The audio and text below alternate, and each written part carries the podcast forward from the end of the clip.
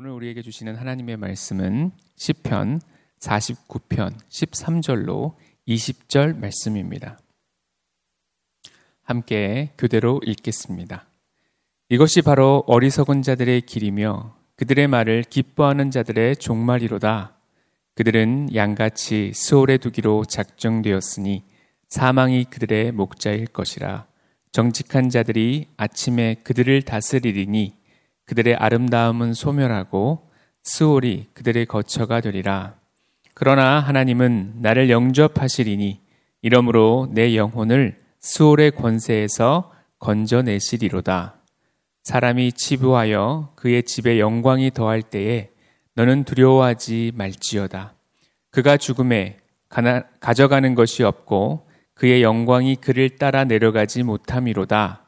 그가 비록 생시에 자기를 축하하며 스스로 좋게 함으로 사람들에게 칭찬을 받을지라도 그들은 그들의 역대 조상들에게로 돌아가리니 영원히 빛을 보지 못하리로다.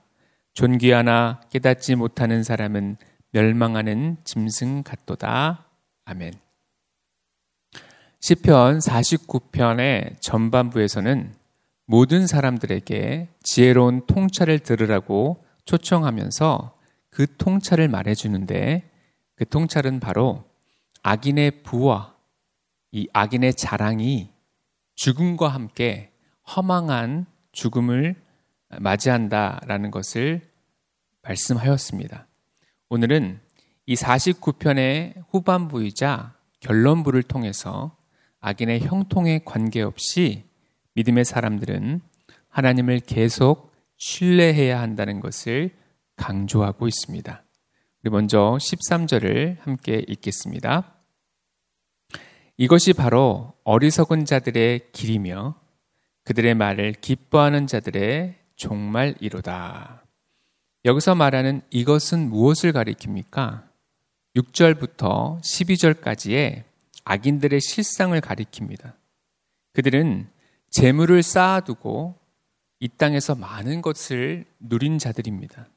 그런 자들은 자들을 향해서 세상은 부러움의 눈빛으로 바라보며 그들의 말을 기뻐하죠. 악인의 삶이나 악인을 부러워하는 자들의 길은 하나님의 시각으로 볼 때 어리석은 것입니다. 예수님께서는 산상수훈에서 좁은 문으로 들어가라고 말씀하셨습니다.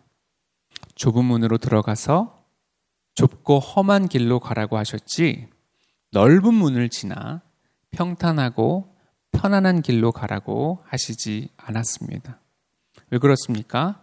넓은 문과 평탄한 길, 편안한 삶은 멸망으로 가는 길이기 때문입니다. 부자와 나사로 비유해 보면 풍족한 삶으로 매일 잔치하며 살던 그 부자는 죽어서 음부로 내려간 반면에 가난한 데다가 병들어서 비참한 삶을 살던 나사로는 낙원에서 아브라함의 품에 안겨 있지 않습니까? 음부에서 얼마나 괴로웠던지 입안이 서늘하도록 물 한 방울을 찍어서 자기 입안에 떨어뜨려 달라고 구했던 것이 이 부자의 종말의 모습인 것입니다. 우리 14절을 또 읽겠습니다. 그들은 양같이 소홀에 두기로 작정되었으니 사망이 그들의 목자일 것이라. 정직한 자들이 아침에 그들을 다스리리니 그들의 아름다움은 소멸하고 수월이 그들의 거처가 되리라.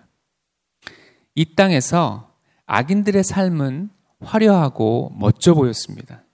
하지만 그들을 기다리고 있는 것은 사망이었죠. 성경은 첫째 사망과 둘째 사망을 말합니다. 첫째 사망은 믿는 자나 믿지 않는 자나 동일하게 임하는 죽음입니다. 그러나 둘째 사망은 믿는 자에게는 임하지 않고 믿지 않는 자에게 임하는 영원한 죽음입니다. 14절은 둘째 사망이 첫째 사망을 지나 믿지 않는 어리석은 자들에게 임한다고 말하고 있습니다. 양같이 수월에 두기로 작정되었다고 했는데요. 여기서 양은 사망을 목자로 둔 양을 말합니다. 믿는 자들에게는 예수 그리스도께서 목자가 된 것과는 대조적으로 믿지 않는 자들에게는 사망이 그들의 목자라고 했습니다. 어느 누구나 때를 가리지 않고 무자비하게 임하는 것이 사망인데 그 사망이 목자라면 그 사망의 양들은 끔찍한 종말을 맞게 되는 것입니다. 반면에 정직한 자들은 믿는 자들을 가리키며 예수 그리스도의 보혈의 피로 의롭게 된 자들을 말하는데 그들은 이 땅에서 슬픔과 고난을 받았을지라도 찬란한 아침을 맞게 될 것이요 악인들을 다스릴 것이다 라고 했습니다. 어, 이것은 지옥에 있는 자들을 의로운 자들이 다스리게 된다 라는 뜻이 아니라 악인들은 영생을 얻지 못해 패배하며 영원한 죽음을 맞는 반면에 의인들은 천국에 입성함으로써 궁극적인 승리를 거둔다는 뜻입니다. 악인들은 비싼 옷을 입고 높은 지위를 누리며 그들의 아름다움을 자랑할지 모르지만 죽음과 함께 이 둘째 사망이 닥쳐서 그 아름다움은 기억되지, 기억된 바 되지 못하고 소멸한다는 것입니다. 그리고 스월, 즉, 지옥이 그들의 거처가 된다고 했습니다. 이 지옥은 구더기도 죽지 않는다라고 표현하는데, 구더기는 아주 약한 불에도 타버리는 그런 아주 센스티브한 스킨을 갖고 있는 그런 곤충이죠. 그런데 그 곤충조차 타지 않는다. 죽지 않는다. 이 말은 무슨 말이겠습니까? 영원히 죽지 않는 영원한 고통이 영원한 그 지옥을 묘사해 주는 말인 것입니다. 성경은 부나 물질 자체를 반대하지는 않습니다. 종종 이 부요한 자들이 교만과 자기 만족에 빠질 가능성이 크다는 것을 지적하고 있는 것입니다. 야고보서 기자가 야고보서 5장에서 지적하는 바와 같이 부요한 자들은 가난한 자들을 돌아볼 줄 모르고 그 부를 얻기 위해서 음모를 꾸미고 다른 이들을 속이기에 하나님께로부터 심판을 받게 되는 것입니다. 우리 15절을 읽겠습니다. 그러나 하나님은 나를 영접하시리니 이러므로 내 영혼을 수월의 권세에서 건져내시리로다. 아멘. 그러나 하나님은 이 구절이 참 은혜가 됩니다. 악인들은 지옥에서 인생을 마감하게 될 것이지만 하나님을 믿는 자들에게 참 목자 되신 예수 그리스도께서 우리를 영접하신다는 것입니다. 지옥 백성이 되어 멸망할 수 있는 우리들을 예수 그리스도께서 십자가에서 죽으심으로 대적의 문을 취하시고 대적의 문 안에 갇혀 있던 우리들을 속량해 내셔서 수월의 권세를 파하시고 우리를 건져 내신다는 말씀입니다. 우리의 대속자 되신 예수 그리스도께서 우리를 건지실 것이기에 이 세상에서 겪는 모든 고통의 눈물을 닦으시고 영원한 천국으로 우리를 이끌어 가실 줄 믿습니다. 우리 16절 또 같이 읽겠습니다. 사람이 치부하여 그의 집에 영광이 더할 때에 너는 두려워하지 말지어다. 치부한다 라는 말은 마음속으로 그러하다고 여긴다 라는 뜻입니다. 사람이 마음속으로 여긴 대로 자기가 목표하고 마음 먹은 대로 일이 풀려서 승승장구하는 것을 뜻합니다. 악한 자들이 승승장구하는 걸 보면 마음이 힘들기 마련이죠. 하나님도 모르는 자이고 악하고 교만한 자인데 일이 잘 되기만 하고 특별히 그런 자가 나에게 직접적인 해를 끼치는 사람이라고 할 때 더욱 힘들어질 것입니다. 쌓은 재물과 얻은 힘으로 악한 자들은 믿는 자들인 우리를 더욱 옥죄는데 사용하려 들 수 있기에 두려움이 밀려오게 될 것입니다. 그러나 시편 기자는 분명히 우리에게 강조합니다. 너는 두려워하지 말지어다. 왜 두려워하지 말라고 했습니까? 시편 기자는 이 세상에서의 좁은 시각으로 보지 말고 영원한 시각에서 보라고 말씀하기 때문입니다. 영원이라는 시각에서 본다면 이 땅에서의 삶은 길어야 100년입니다. 영원에 비하면 찰나와 같이 짧은 시간에 불과하죠. 짧은 시간이 반짝 잘 나갈 수 있지만 그 반짝임은 그저 잠깐일 뿐인 것입니다. 우리 17절을 또 읽겠습니다. 그가 죽음에 가져가는 것이 없고 그의 영광이 그를 따라 내려가지 못함이로다. 아무리 많은 재산을 가져봐야 죽을 때 가져갈 수 있는 것이 없습니다. 공술의 공수거, 빈손으로 왔다가 빈손으로 가는 건데 짧은 100년 동안 아무리 많이 가져봐야 이제는 빈손으로 지옥에 내려갈 텐데 그들을 두려워할 이유가 무엇이냐는 것입니다. 그의 영광도 마찬가지죠. 믿지 않는 사람 중에도 역사의 평가는 그의 업적을 칭찬할 수 있을 것입니다. 그래 봐야 그가 죽은 다음에 받는 칭찬이고 지옥에 내려간 다음에 아무리 후대로부터 칭찬을 받는다 한들 그게 무슨 소용이냐라는 것이죠. 우리 18절과 19절을 함께 읽겠습니다.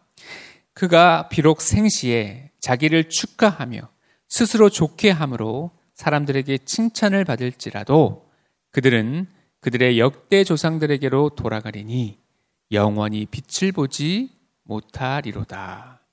혹시라도 믿지 않는 자가 사람들에게 칭찬을 받더라도 역대 조상, 즉 지옥에 있는 조상들에게로 돌아가고 말 것입니다. 지옥에서는 영원한 빛도 은혜도 영광도 없기에 비참한 종말로 끝나게 될 것을 선언하고 있는 것입니다. 그러므로 믿지 않는 자의 일시적인 잘됨, 그들의 형통을 부러워하거나 시기할 필요가 없는 것입니다. 일본의 신학자인 우찌무라 간조가 한 말이 있습니다. 살찐 양에 대한 비유가 그것인데요. 여러 양들이 있습니다.